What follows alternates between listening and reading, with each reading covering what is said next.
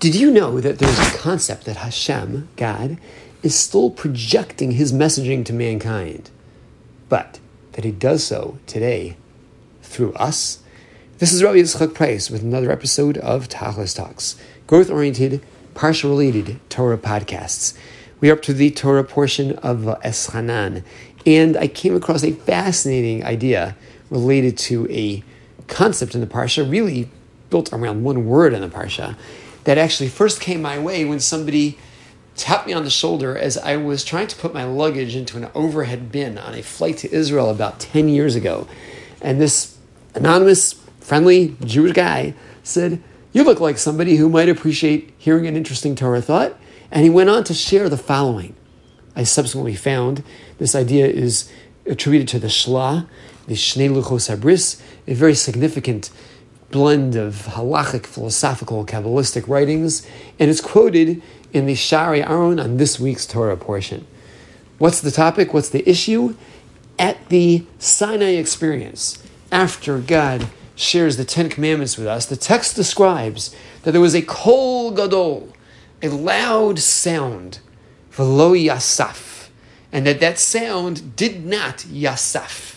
Now, what is that word yasaf? It didn't do what? Interestingly, we find that whenever the Torah uses this verb, we have elements of debate to the opposite extremes as to what's being described. Two other examples. Earlier on in the Torah, we have the story of Yehuda, who is uh, who has lived with Tamar. At first, he didn't know who she was, thought she was a harlot on the side of the road, impregnates her.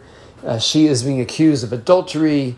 And at the end of the story, Yehuda just determines that he is the father of the child that she is bearing, actually, ultimately, twins that she is bearing. And after the trial, the text describes that lo yasaf, lo, yasaf la, uh, la da'as, he, he did not something about intimate relationship with Tamar. And the commentaries debate. Rashi over there describes the debate. Doesn't mean he did not continue, like lahosif, he did not continue to be intimate with her, or lo yasaf did not stop.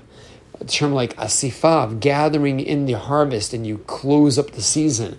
So did he not stop or did he not continue? Very different messaging over there. Similarly, we had the story in the Parsha Bahaloscha about uh, 10 weeks ago with Eldad Umedad, two individuals who surprisingly received a dose of prophecy.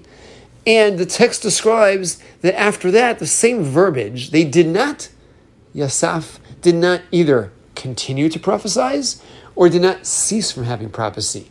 A matter of debate. In this context, that loud sound at Sinai, says the Shalah, both messages are true. It did not continue and it did not cease.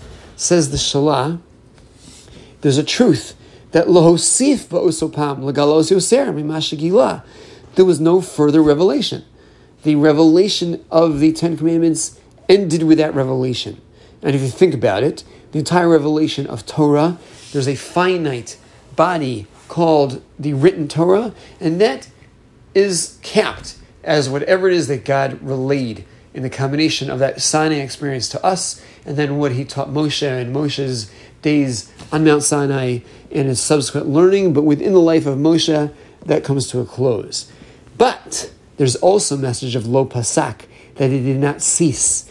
How is it that it did not cease? The Sinai experience is clearly over, says the Shalah, Ki kol nevuos all of the prophecy of the later prophets sofrim, and all of the novel ideas that are taught by the scholars, dor dor v'chachamav, each generation with its wise men, kol talmid mechadesh, everything that the student of Torah determines and discovers a novel idea where one is studying Torah, following the proper procedures, using the right parameters, and one comes to an analysis and yields something new.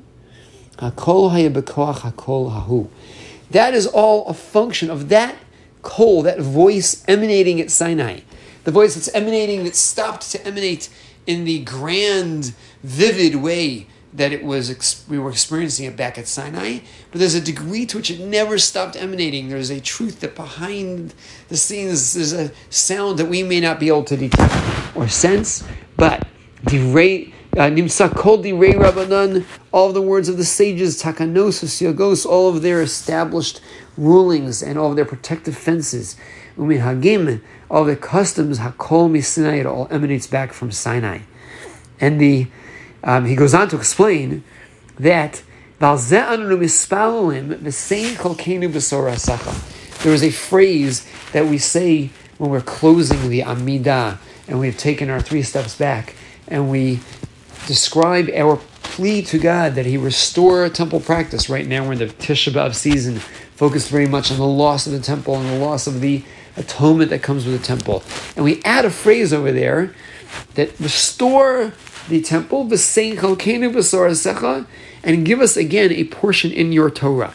Now, a quick aside before mentioning what he says over here, Rav Chaim Kanievsky raised the issue that it seems to be out of order.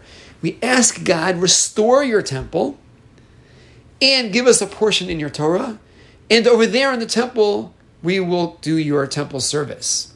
That's odd. We should have said, restore your temple, and over there we will do your service.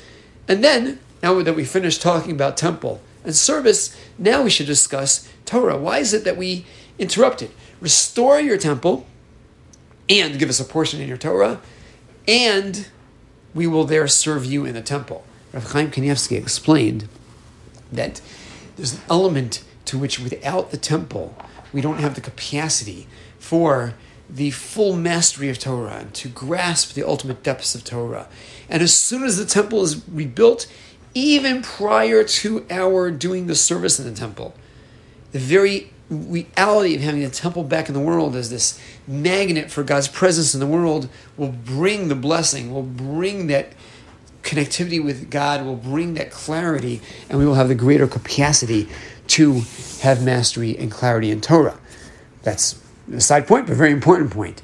Over here, back to this idea of the Shalah, when we pray, give us a portion in your Torah, give us our portion in your Torah, he describes that the Torah that we discover, the Torah ideas that we glean in our study, and that we recognize something that maybe we didn't read this in the work of an earlier sage, and we came to recognition of a true message. It's your Torah, God. It's part of the emanation of that great blast, that sound from Sinai. We're not creating something that has no connectivity to you. That's not Torah.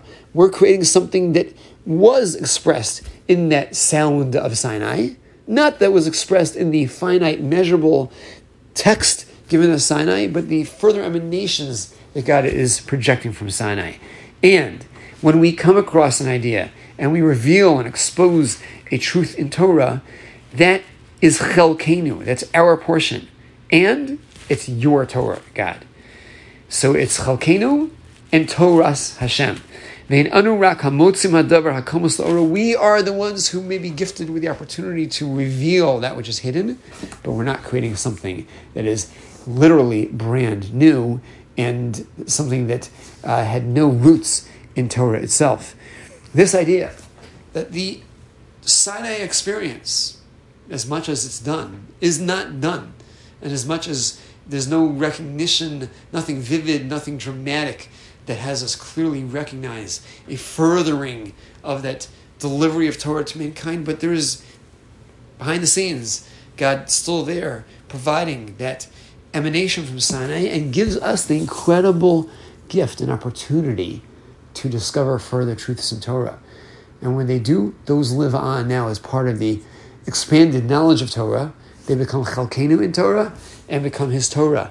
And they become messages for ourselves, those with whom we share, and sometimes become expanded as whether we publish, share it at a Shabbos table, point out to somebody, no, I noticed this idea thinking more deeply about this, I came to a profound understanding. It doesn't have to be a shockingly dramatic um, message, but it could be something, a new nuance that has not been perceived before, and that is still that kol gadol, that sound of Sinai, being further exposed through our action and our our study and our depth. This is something to which we can opt in. We can choose to expand our involvement with Torah study, to add qualitatively and quantitatively. starting quantitatively first, if we're currently studying one podcast a week, add another one. Studying one verse a week, add another one. Make it a paragraph. Make, make it a parsha each week. Studying one Mishnah every so often, there are so many great opportunities of Mishnah Yomi, of daily Mishnah study. Send me a message at Tachlis Coaching at Gmail. Happy to point you in the direction of several great resources, texts, apps. Today, every language, every level of Uh, every background is catered to in some form in little doses of Torah, and we can add one little dose, make it a second little, little dose, make it a larger dose. And in terms of profundity, in terms of thought, in terms of thinking things through, okay, I heard that message. Let me re- review it in my mind later on. Let me tell it over to somebody else as a great way to remember it and spread the Torah knowledge and potentially in my sharing it come to a better clarity in that which I thought I actually knew, but having to articulate it, speak it out, makes it all the more likely I'll actually really grasp it. And in so doing, we become greater students of Torah and greater exposers of the truth of Torah, greater teachers of Torah, and conduits for that kol gadol to continue to emanate and push further into the world. And of course, in so doing, we all become individuals who become far more likely to achieve our tachlis.